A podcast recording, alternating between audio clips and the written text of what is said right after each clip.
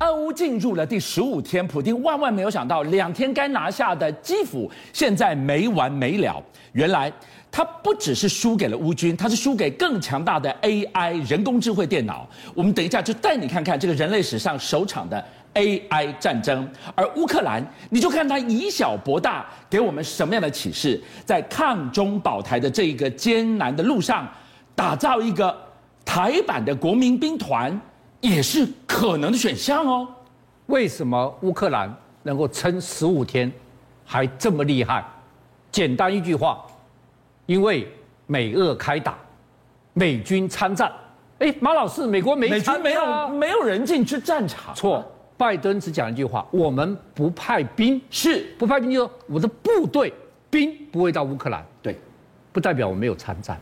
十五天来，美国越打越兴奋。而且它背后最大的主力主角，AI，AI 对，好，各位看这家公司有一个 AI 指挥中心，这指挥中心多厉害，他把整个战场情势全部弄在上面了。我告诉你，当初拜登跟泽连斯基都说俄罗斯一定会打，你知道谁谁告诉他们的？谁告诉他们？AI，AI 算给他们得到的结论，他把卫星资料、对，无人机资料。这个情报资料是全部输进这个 AI，AI 分析它坦克的部署、人员的移动，最重要补给油料、弹药、食物那个量，根本不是演习的量，那作战的量。所以当开战之前，大家在笑话拜登，对，你一直说会打也没打，对，原来他已经开启了这场 AI 战争了。AI 就告诉他一定会打，我的分析百分之百会打，因为我看他所有的动作就是会打。好。我再跟你讲一个，美国最近送了两两组爱国者飞弹，是进了这个波兰。对，你知道他送在什么地方？没人知道。他送到一个神秘机场旁边，护卫这个神秘机场。保护机场要用到爱国者飞弹，因为这个机场所有的战略物资都从这个机场进去。所有战略，这最神秘的机场，我告诉你，有一个人居然在昨天拜访这个机场。谁？谁？美国的参谋。长联席会议的主席密利上周秘密视察，上将来到这个地方，这里又没有美国啊，这就这就是美国的参谋总长是样。我告诉你，他去看，而且我要跟大家讲一句话：现在乌克兰的指挥通讯系统，整个都被这个 AI 控制的，整个被的，他跟乌克兰所有的指挥通讯系统连上，美国的卫星、美国的无人机、美国的预警机，再加上乌克兰各地。现况的战报，啪啪啪，全部输进他，他马上就分析战场的现况，哪地方俄罗斯要干什么，哪地方要干什么，立即把现实的一个送到美国指挥中心，一个就送进乌克兰，所以乌克兰才对俄罗斯部队的动态这么清楚，太重要了，也解释了为什么十五天来他可以以小博大。对，所以今天爱国者进驻这一座机场，保护机场吗？不，可能是保护这套 AI 电脑。我跟你讲，这美国人说了一句话，到底。俄国死了多少人？没人知道。美国国防部啪出来说：“我保证，俄军死亡两千到四千人。”美国在伊拉克打了八年，对，死了四千人，平均每一天十五个。他打十五天也四千人。对，然后阿富汗打了二十年，对，两千五百个美军阵亡。哇，所以如果说 AI 幽灵军团在驻权，对乌克兰的部队，对，击杀俄罗斯的话。哎，那这就是杀无赦啊！我跟大家讲，有个最恐怖的事情，就这个 BBC 的记者杰西卡派克。他居然上了空中之眼的空中预警机，是他那个报道一出来，我们就知道这个 AI 有多厉害。他跟所有东西的连线，这空中之眼预警机啪一飞起来之后，你晓得它有多厉害吗？它多厉害？低空四百公里之外，看得清清楚楚；中高空六百五十公里之外，看得清清楚楚。是所有的通信它拦截，七百五十公里之外通信它全部可以拦截。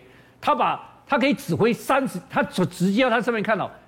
外围的三十架 F 十五、F 十六一飞起来，都受他的指挥，而且他在上面看到俄罗斯大批的战机从白俄罗斯飞起来，一飞进乌克兰，突然之间就掉头，他都看到了。为什么会掉头？现在是个谜。为什么？好，因为他们这个战机透过 AI 指挥系统跟乌克兰整个连线。是，你说坦克车一移动，你飞机移动，我告诉你，我把坐标给你，我不是告诉你它起飞了，是。我不是告诉你坦克车移动了。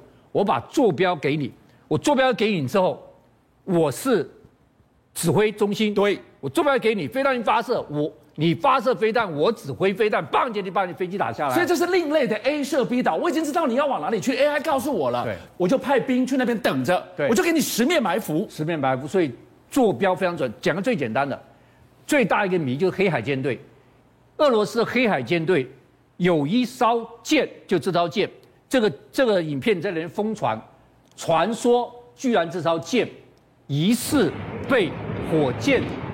这个击击击中，时间是在晚上。你看这个火光，哎，黑漆乌妈的，我怎么知道海上有一艘俄罗斯的舰？就是 AI 做第三只眼啊！他，我我跟你讲，乌克兰可以打到军舰吗？晚上不可能，AI 做第三只眼，把看得清清楚楚，把所有的坐标这个都告诉了乌克兰。那乌克兰用龙卷风 BN 三十，它的。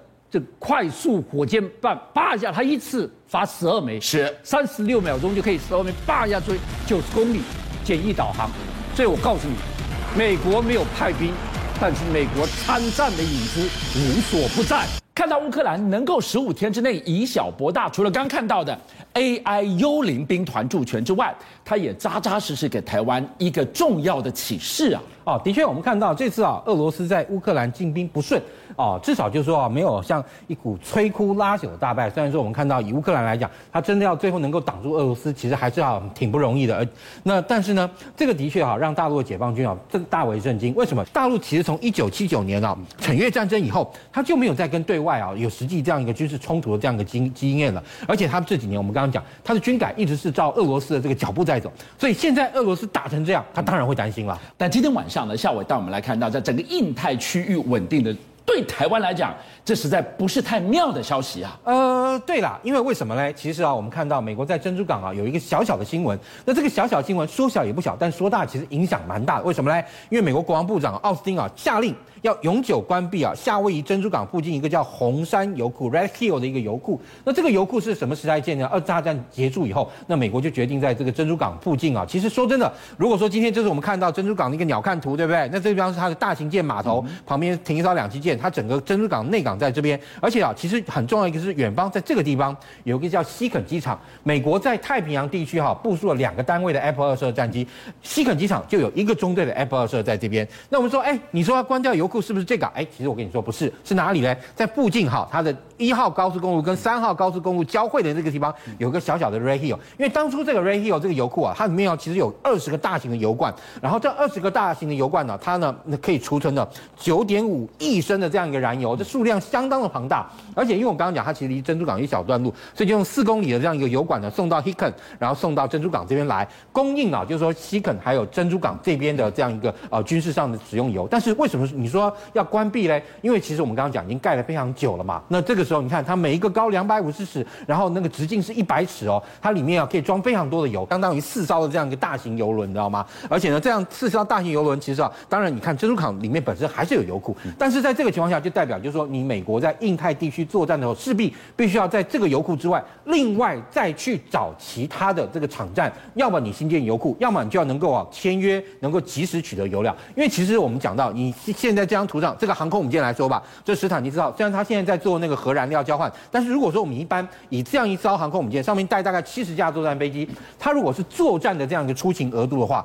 史坦尼斯号号称是核动力航空母舰，但是在作战的情况下，它每四天要加一整油轮的油哦，哦，所以你就知道，呃，这个油轮哈，吃油怪兽，吃油的，其实还那个，因为它上面的飞机要用油嘛，对，那以这个在作战情况下来讲，它每天甚至要多到一百六十，甚至到两百架次的飞机，自然而然呢，它耗油量就非常的可观，所以呢，也的确会让美国在太平洋地区啊，啊，这个作业能力跟行动能力啊，多多少少是可能会受到一些限制。但是我们怎么稳定自己？乌克兰这一次扎扎实。这是给台湾上了一课啊！因为其实乌克兰它的这个部队的这个组成啊，它其实现在啊，第一线这些部队其实啊，在俄军的攻击下受到非常大的一个冲击跟损伤。但是呢，它还是有这种本土防卫营嘛。这种本土防卫营它其实有分成三十二个，大概有六万的兵力。那这六万的这种本土防卫，它不是正规军吗？对，其实也就是跟啊一般的民间啊民兵啊这种那个结合在一起。然后呢，那我们现在就是要希望能够啊借由它这样一个本土防卫营的这样一个概念呢，然后让我们的这个后备部队啊也能够啊逐渐的变为。为这样一个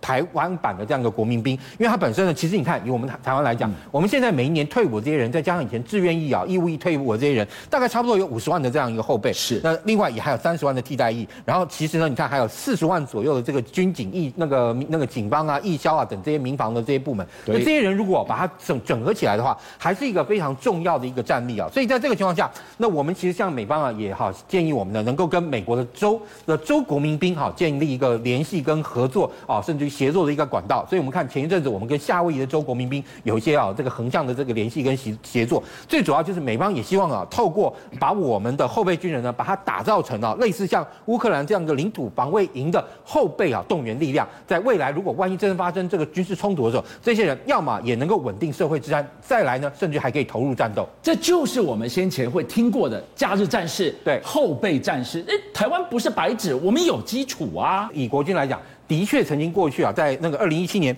冯世宽担任国防部长的时候啊，有过这样一个后备战士的这样一个概念，而且也的确有所行动。干嘛呢？他们希望透过一些宣传，然后宣导，就是让一些退伍的这些人员，如果因为退伍的人员不见得每个人都有那个后退伍以后都有另外有一个工作，说不定哎，他觉得他这几年啊，这个呃在服役的这些经验啊等等啊，让他足够啊好好的休养一段时间，休息一段时间，他不见得急着要找工作，那让这些人呢能够啊，特别是军队里面一些中高专长，什么叫中高专长呢？也就是不是你那种短期啊。志愿役士兵啊，就可以学会这些东西呢。他这些专长相对来说是比较困难，而且需要时间学习的。那这些人就希望能够让他啊，能够把他到那个后备军人来干嘛呢？成为一个后备的假日战士。二零一八年的时候，的确我们的这个有一个空军退役的中校，而且呢，他飞行时数相当多，两千六百小时。那想说，哎，你退伍之后怎么没有去这个民间航空公司啊？哎，有些人不见得还觉得说，我已经飞了这么多年了，我觉得我经验够了，而且呢，我现在可能啊没有什么生活上压力，所以我退伍之后我就做一个那个那个裸退，然后我就轻轻松松的。啊，那退伍之后游山玩水很开心，